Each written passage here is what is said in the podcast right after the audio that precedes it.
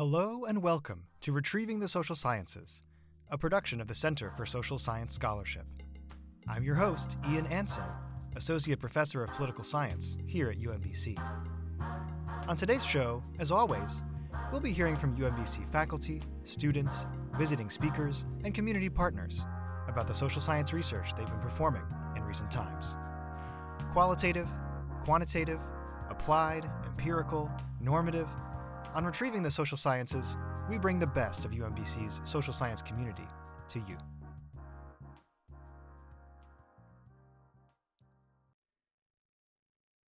It's that time again, everyone. Get out your red, white, and blue clothing, fire up the grill, put your John Philip Sousa records on, and of course, head across the Pennsylvania state line and purchase a trunkload of high powered fireworks. No, it's not the 4th of July. In fact, the weather's suddenly turning much cooler here in Maryland, and our sweltering midsummer festivities are all but memories. But it is no less of an occasion to celebrate, because by an act of Congress and a presidential proclamation, we very recently celebrated our nation's annual Constitution Day. While celebratory fireworks and bombastic barbecues are all well and good, Constitution Day provides us with an opportunity to reflect on the design of our nation's foundational document in perhaps a more thoughtful manner. Our Constitution is, after all, a political document, and one that sets up a government that places a heavy burden of responsibility on citizens to engage in the political process.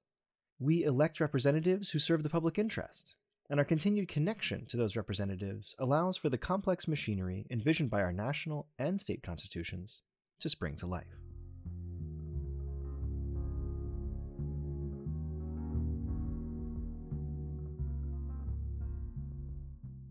What better way to find out about these connections than by hearing from Maryland delegate Mark S. Chang, who serves the 32nd District within Anne Arundel County? Not only is Delegate Chang an experienced lawmaker who has served in the House of Delegates since 2015 and on a variety of important committees from then until now, but Delegate Chang is also a proud UMBC retriever, having received a BA in psychology cum laude in 1999. In our campus's annual Constitution Day lecture, sponsored by CS3 and the Department of Political Science, we hear about Delegate Chang's personal history and pathways into politics, the role of a delegate within Maryland's political process, and the ways in which Delegate Chang envisions the critical linkage between citizens and elected officials. We also hear from several awesome UMBC undergraduates who asked Delegate Chang questions in a brief Q&A session. I'm delighted to bring you all this great content right now.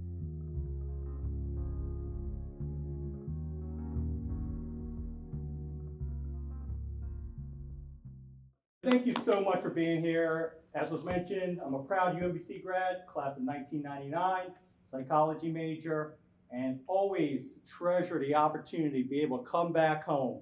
And I know the pulse of this community. I know UMBC very, very well because I was a student here. And a lot's changed, but also a lot has remained the same. And I want to start off this afternoon with the story of a UMBC student who reflects the biography of many of the students who are currently at UMBC right now. In 1970, a married couple immigrated to the United States from a country about 10,000 miles away from here. And they came over this country with a couple hundred dollars in their pockets. They didn't have much resources. They lacked linguistic skills, cultural skills, a lot of the mainstream skills to be able to survive, succeed in this country. But they settled in Annapolis, and they end up having three children. And they went through a lot of what immigrant families go through. And this was during the 70s and 80s when there was even more racism, discrimination, and those types of factors that were involved.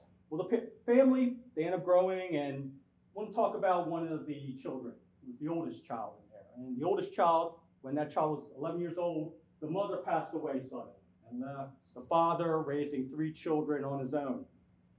And the father had a small carry-out business, serving chicken wings and sodas and trying to see what he could do to make a living. And this child ended up going into the public school system, and there were times where especially right now, we're approaching the holidays. The child didn't have a lot of gifts during the holidays, and There were times when the child would go to school and didn't have the appropriate lunch money to be able to buy lunch and was food insecure and would come home sometimes to a dark house because the family couldn't pay the BG&E bill or that there wasn't any food in the refrigerator. Fortunately, because of the community, because of friends, because of the great state that we live in, that the student was able to matriculate and graduate from high school and come to UMBC. And that student, though, was lost, completely lost. Didn't know what the student was going to do, and almost didn't make it. But because of the culture of UMBC, because of the grit and greatness culture, because of the past president of UMBC and the faculty and staff and student body helping to support that student, that student was able to graduate with honors.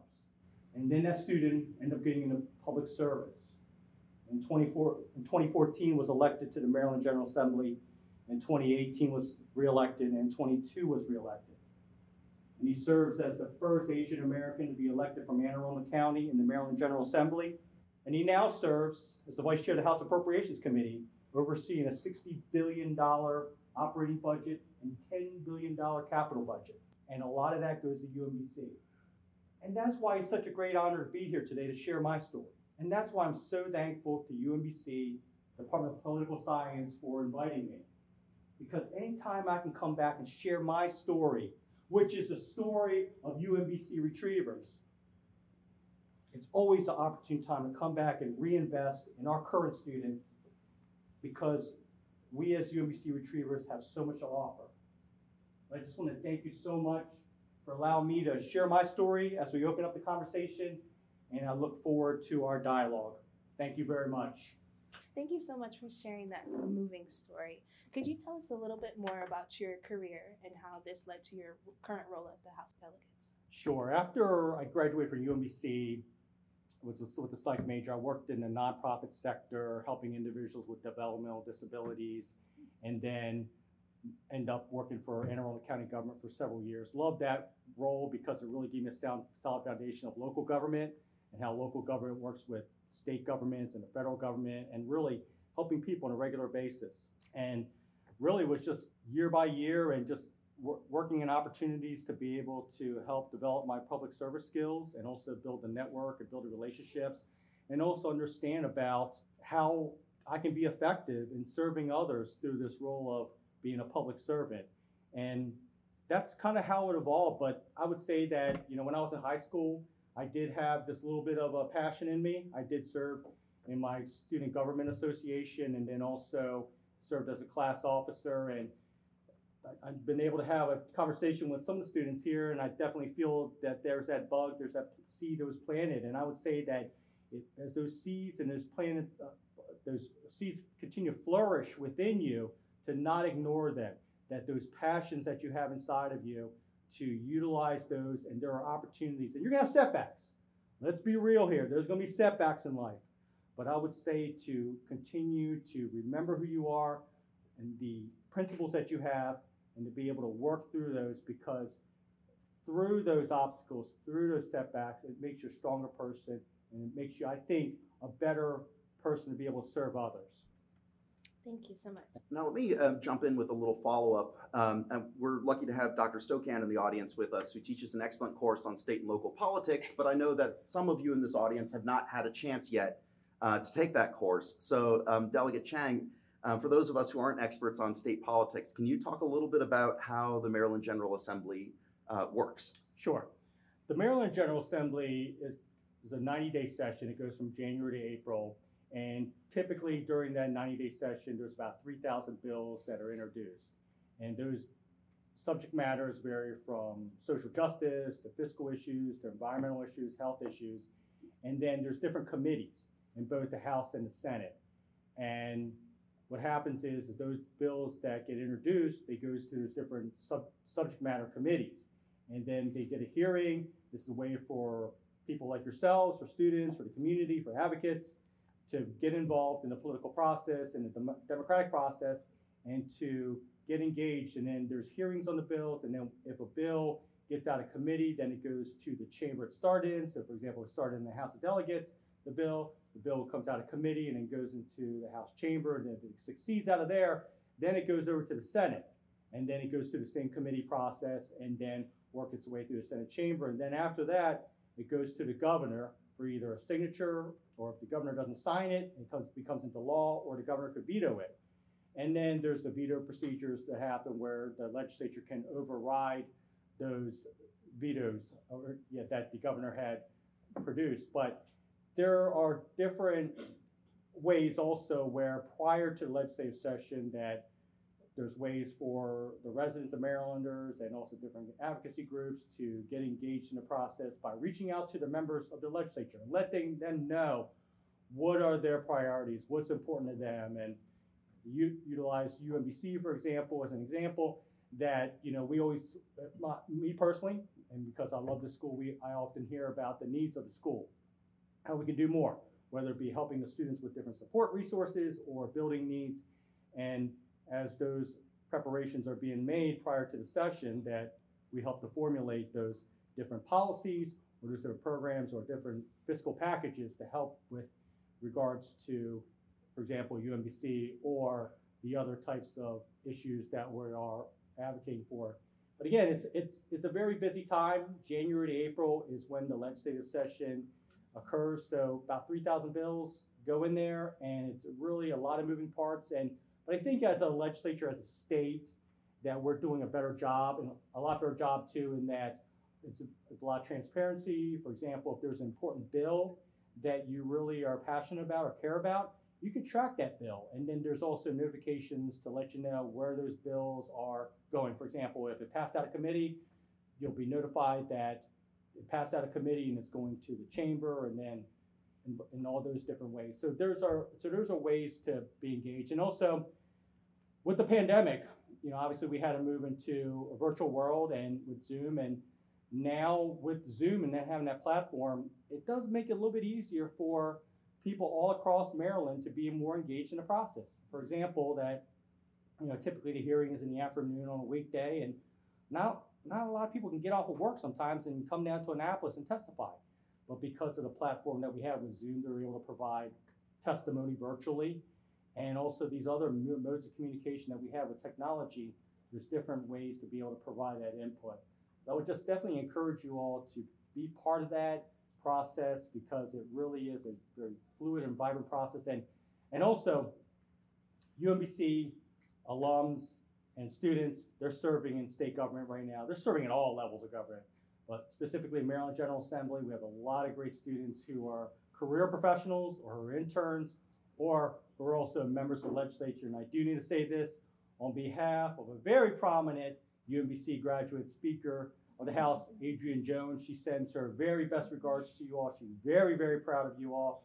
And she's a, you know, she loves you all as a champion in our state for the UMBC community. I wanted to, to ask you a question as, as a political science professor Sure. because uh, to political scientists, you know, this is a relatively rare occurrence. Um, what in 2012 you switched political parties. I did. Yep. um, and so I'm, I wanted to ask sort of what considerations went into that decision Mm. and how were you received love, um, love by the you know um, by the Democratic Party, the, the party you're currently a member of. Sure, sure. In the state of Maryland, you can register to vote at 17.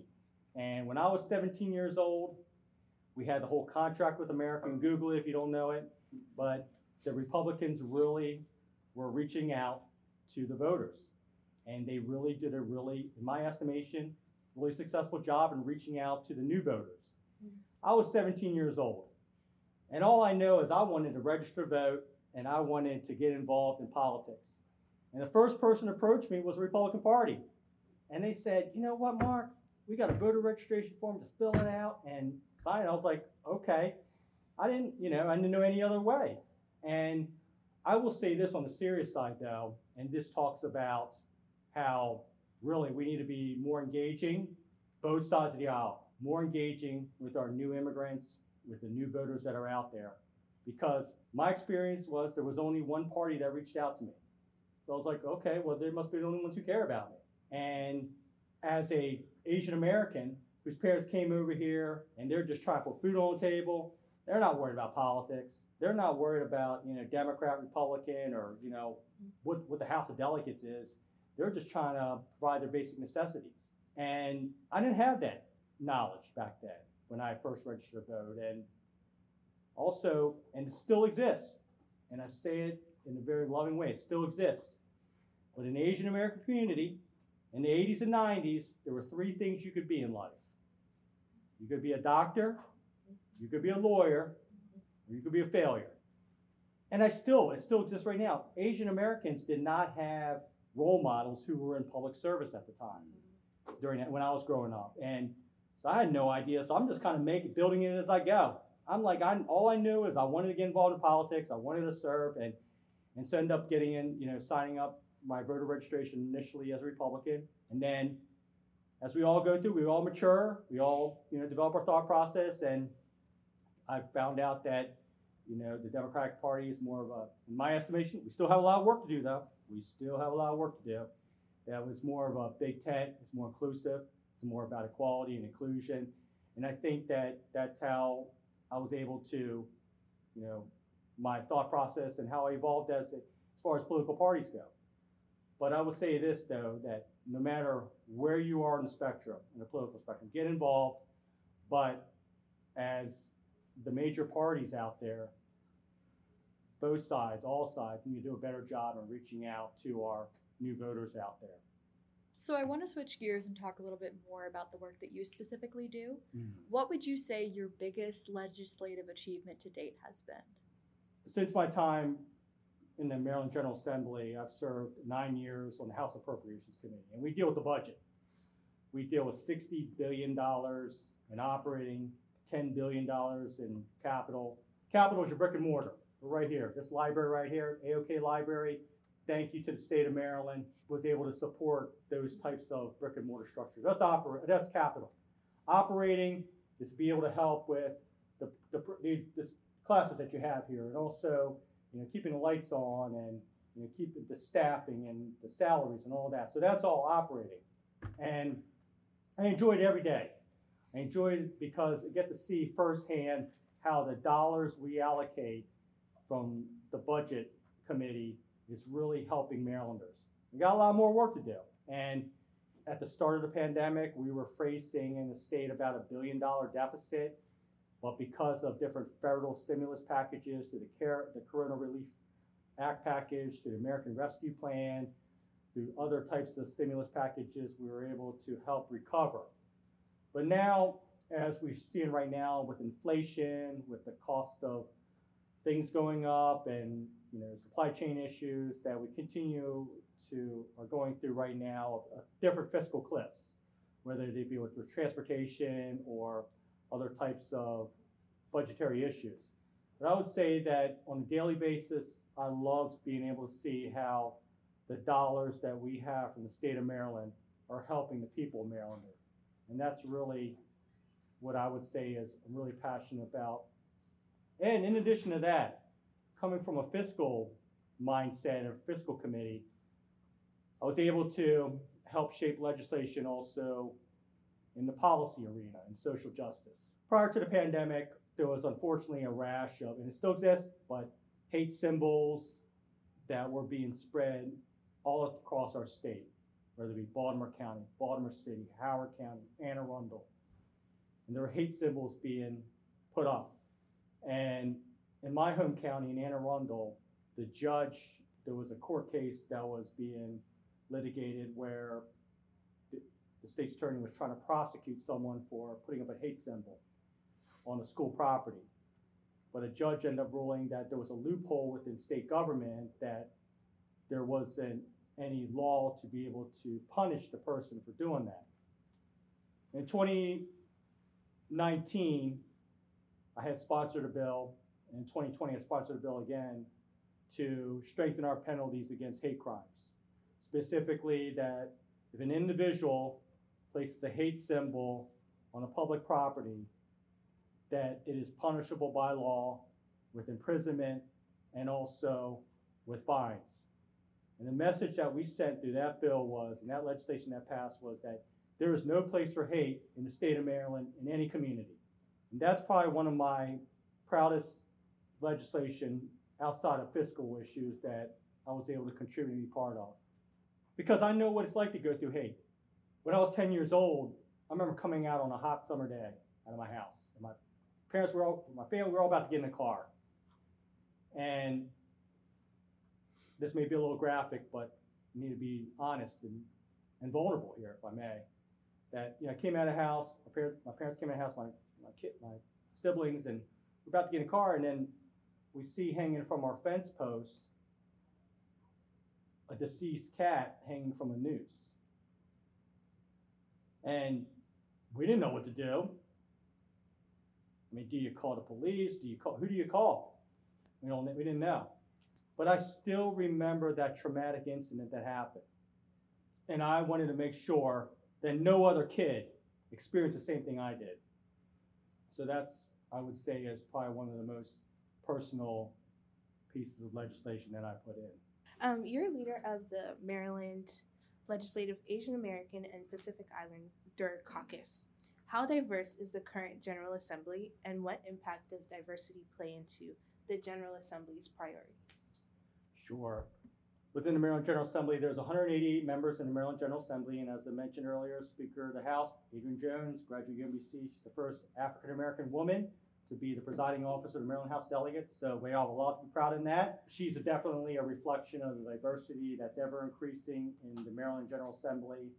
And within Asian American Pacific Islander Caucus, we have eight members who are of Asian American Pacific Islander descent, and that spans from Howard County, Montgomery County, Anne Arundel, and Baltimore County, and that's at 188. And it's at a start. It's at a start. We're at a start right now, and and but I think what's really encouraging to see is that you know prior to Governor Moore, Governor Hogan was the governor of the state of Maryland, and his wife was Korean American. First lady of, of Maryland was uh, Asian American, and she really did a wonderful job in being an ambassador for the Asian American community and and I think that from my perspective, I think that really helped open the floodgates for more Asian Americans to be inspired or to get involved in state government and, and local government. Because I I at that time during that window I saw more Asian Americans getting into government and public and, and serving as public servants, whether it be working as a staffer in the Maryland Department of Health, or being the special secretary of business and minority affairs, or uh, deputy secretary of the Maryland Department of Health, or you know these other types of different agency positions. And I think that we are, as a General Assembly, are being more reflective of, of the constituents we represent. But I also think that state government is being more reflective of the people that we serve. And just looking in this room right here, wow. I mean, you all are the future. And, you know, talk about myself 25 years ago, you know, talking about 25 year old self, you know, back then I would just try to pay it forward right now. And just if anything, I, you know, wanted to be encouragement to you all because you all will be the next generation of leaders in state government, in in international government or in international relationships or, or local government. And so you all are the future. So embrace it. As you know, we live in very turbulent times Mm. going through political conflicts and constitutional crises. So, what role do you envision Maryland and some other states playing to check the federal government when it takes actions that Marylanders would oppose? To address the specific question, because we are so close to Washington, D.C., we do actually are very symbiotic. There's a lot of, there's a strong connection. And that what happens 20 miles down the road, really, we're sensitive in the state of Maryland. And actually, in the state of Maryland, we have more federal assets in our state than any other state in the union. That shows that we're really reliant on the federal government, which can be good because mm-hmm. during recessionary times or during times where there's economic turmoil, that we aren't really as sensitive as the rest of the country because we're so heavily reliant on the federal government. But also too, that because we have that strong connection to federal government from a fiscal standpoint, we're able to benefit a lot in getting federal dollars to help out in this area. But also shifting gears now over to the policy side, use for example Dobbs versus Jackson. Roe versus Wade. When that happened, the state of Maryland, the Maryland General Assembly was very sensitive to it, and with regards to reproductive rights. So during this past legislative session, the both chambers, the Senate and the House, passed and enshrined where the reproductive rights would be enshrined in the Constitution. And the governor did sign that. So on November 8th, 2024, when you all go to vote, it's going to be giving the voters the opportunity to permanently have the reproductive rights enshrined as one of the articles within the Maryland Constitution. So that's how what we see in Washington, D.C. on the federal level affects what happens on the state level. And now other states, they're going in different directions. And you know, that's a whole different type of conversation. But as far as the state goes, what we've been looking at is with regards to reproductive rights as an example of how the Maryland Constitution is, is in the process of being altered or revised because of what happened on the federal level. So let's let's go to the audience now. What other uh, things about uh, uh, Maryland politics or uh, Delegate Chang's uh, uh, career would you like to learn about? Um, how does the Maryland like committee system work in the House of Delegates? Like, how did you end up on the accommodation? I- I would say that you, what the speaker does and the leadership do, they take a look at what the different interests are of the different members. And, you know, fortunately, you know, I was able to serve, I'm able to serve on the, the budget committee and I love it because I'm a generalist and it's really a way with the budget committee, you can touch everything. Health, public safety, infrastructure, environment, and a lot of different ways. And that's how the committee selections occur. Usually, but you know, the members, they can submit what their preferences are. And the Speaker of the House, or on the on the House side, she makes those decisions, and then the President of the Senate makes those decisions on the Senate side of where those different committee members or how that you know is selected. And then also too that there's different members that may start off, let's say in the Judiciary Committee, and then they may end up going to the Environment and Transportation Committee, or there may be members who are serving in the Appropriations Committee who will end up going to Health and Government Operations Committee. So these are different. So it's very nimble and very agile. And I serve on other subcommittees too. and I serve on the other co- subcommittees and committees too, and also special committees. I serve on the Spending Affordability Committee, and that's a committee that is comprised of looking at what the forecasts are for state revenues and then determining how much we're going to be able to spend within this coming fiscal year. And then I also serve on capital debt affordability. And again, that looks more on the, you know, as far as the bonds issuance and, and other types of investments and how we're going to make those investments in a very fiscal prudent way.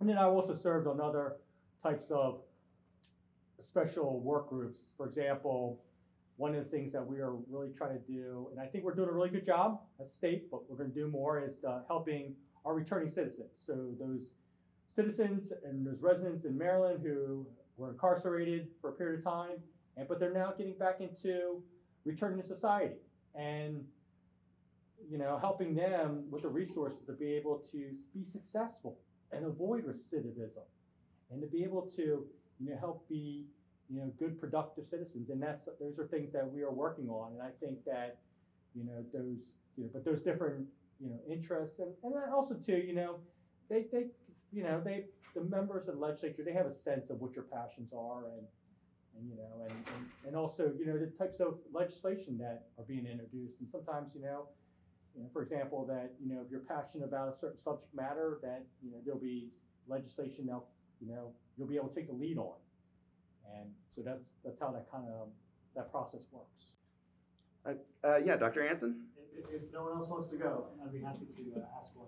Uh, I'll ask a Constitution Day themed question if you wouldn't uh, mind. So, of course, in the Maryland Constitution, right, there's a provision uh, for the House of Delegates and uh, you know, the, the uh, state assembly. Um, but there's also provisions in the Constitution that creates local governments. Right. And I wondered if, given your experience on both sides of Mhm. this equation, if you would speak maybe to in your current role or in your history, uh, the degree to which these governments interact. So I think it's, Yes. as a pedagogical question, also, you know, some of my students are here, they're learning about constitutions for the first time. Yes. Uh, it's very interesting to think about the levels of government and the way in which they interact, specifically in Maryland. So if you comment on that. Whether it be U.S. Constitution or Maryland Constitution or whatever state constitution out there, that you know, it's, it's fascinating to see the different articles and how you know those have changed over the years or how they can change over the years too. In the state of Maryland, quick snapshot of state of Maryland: six million residents in state of Maryland, 24 jurisdictions, and within that we have several hundred, excuse me, about 200 municipalities, and we really do work very well together. And there's different organizations. For example, in the municipality level, we have the Maryland Municipality League. On the county level, we have the Maryland Association of Counties. And on the state level, what we do is we meet with those different counties on an individual basis or collectively, or there's municipalities, again, collectively or individually, and we hear those needs. And, and for myself, for example, even though from Anne Arundel County, I represent Anne Arundel County, the voters of Anne Arundel County elect me, but serving on the House Appropriations Committee, it's really cool for me. I mean, kid from Glen Burnie who grew up poor couldn't even imagine the type of, you know, this opportunity, but I'm able to travel all across the state. Go visit Cumberland, see the things that they're doing in Cumberland, Allegany County, or going to down in the Eastern Shore and seeing what they're doing in Salisbury. And but we all work together very closely. And whether it be jointly as those associations or individually, that there's ways for them to be engaged in the process. And it goes from, again from the policy side to the fiscal matters, but it's it's really a way where we all are able to work together pretty closely because we do have that strong relationship and bond. And even when the elected officials change at the different levels, that there's still that infrastructure in place where there's relationships are established and we can still pretty much continue government in a way that effectively serves the people all the way down to the neighborhood level. And I think that's something that I know, I know that's something we can all be proud of, and we continue to do it in a way that is effective. And also with our federal delegation. Again, with the state of Maryland being so close to Washington, D.C., but all states have this. We have a, a Maryland office in Washington, D.C. that keeps in very close contact with our federal delegation in Washington, D.C., and the White House, and we let them know what the needs are in Maryland. So it's a very fluid relationship we have. I would say that because of that joint collaborative spirit that we do have is the way where we get things done.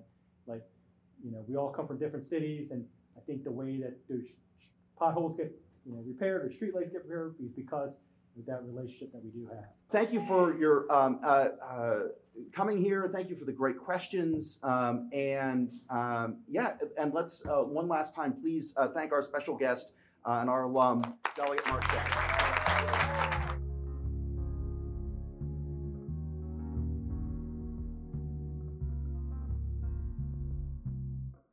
Now it's time for Campus Connections, part of the podcast where we connect today's featured content to other work happening on UMBC's campus.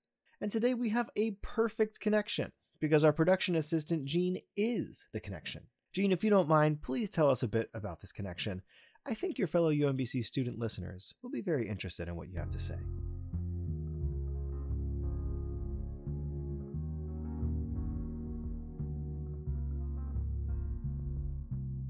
Hey, Dr. Anson. I'm so excited to talk about today's connection. Last year, I actually interned at the House of Delegates at the Maryland General Assembly, so for today's segment, I'll talk a bit about my experience and how to get involved if you're interested. So, for the 2023 legislative session, I was an intern for Delegate Nick Allen of District 8. As someone who has aspirations to go to law school, I applied to the internship to get some hands on experience with policymaking and the legislative process. And I definitely did. Seeing how politicians, legislative aides, lobbyists, and constituents all interacted in the process of creating laws was pretty inspirational and showed me how things actually got done. I definitely learned how to network and communicate on a professional level at Annapolis receptions. Also, being able to sit in meetings to strategize bill hearing testimonies and aid in constituent communication showed me the inner workings of how Maryland law is made. One of the coolest parts of the internship was that Three of the bills we had proposed and worked on during this session actually got enacted into law.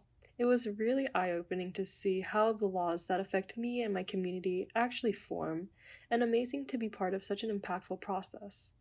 All in all, I learned so much from the experience. If you're interested, check out the Maryland General Assembly Internship Program page on UMBC's Department of Political Science website under Internships.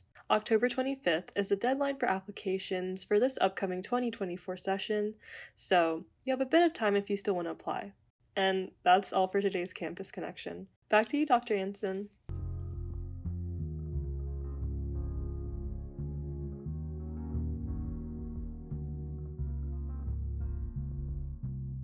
Thanks, Jean, for that connection and for explaining how UMBC students can get involved in the process of Maryland's government. I hope you enjoyed hearing about Delegate Chang's political career and his thoughts on the Constitution, and that it inspired you to think about the myriad ways that you can get involved in politics. And as we reflect on our vital role as citizens in this democracy, never forget to keep questioning. Retrieving the Social Sciences is a production of the UMBC Center for Social Science Scholarship. Our director is Dr. Christine Mallinson. Our associate director is Dr. Felipe Filomeno, and our undergraduate production assistant is Jean Kim. Our theme music was composed and recorded by Dewan Moreland. Find out more about CS3 at socialscience.umbc.edu. And make sure to follow us on Twitter, Facebook, Instagram, and YouTube, where you can find full video recordings of recent CS3 sponsored events. Until next time, keep questioning.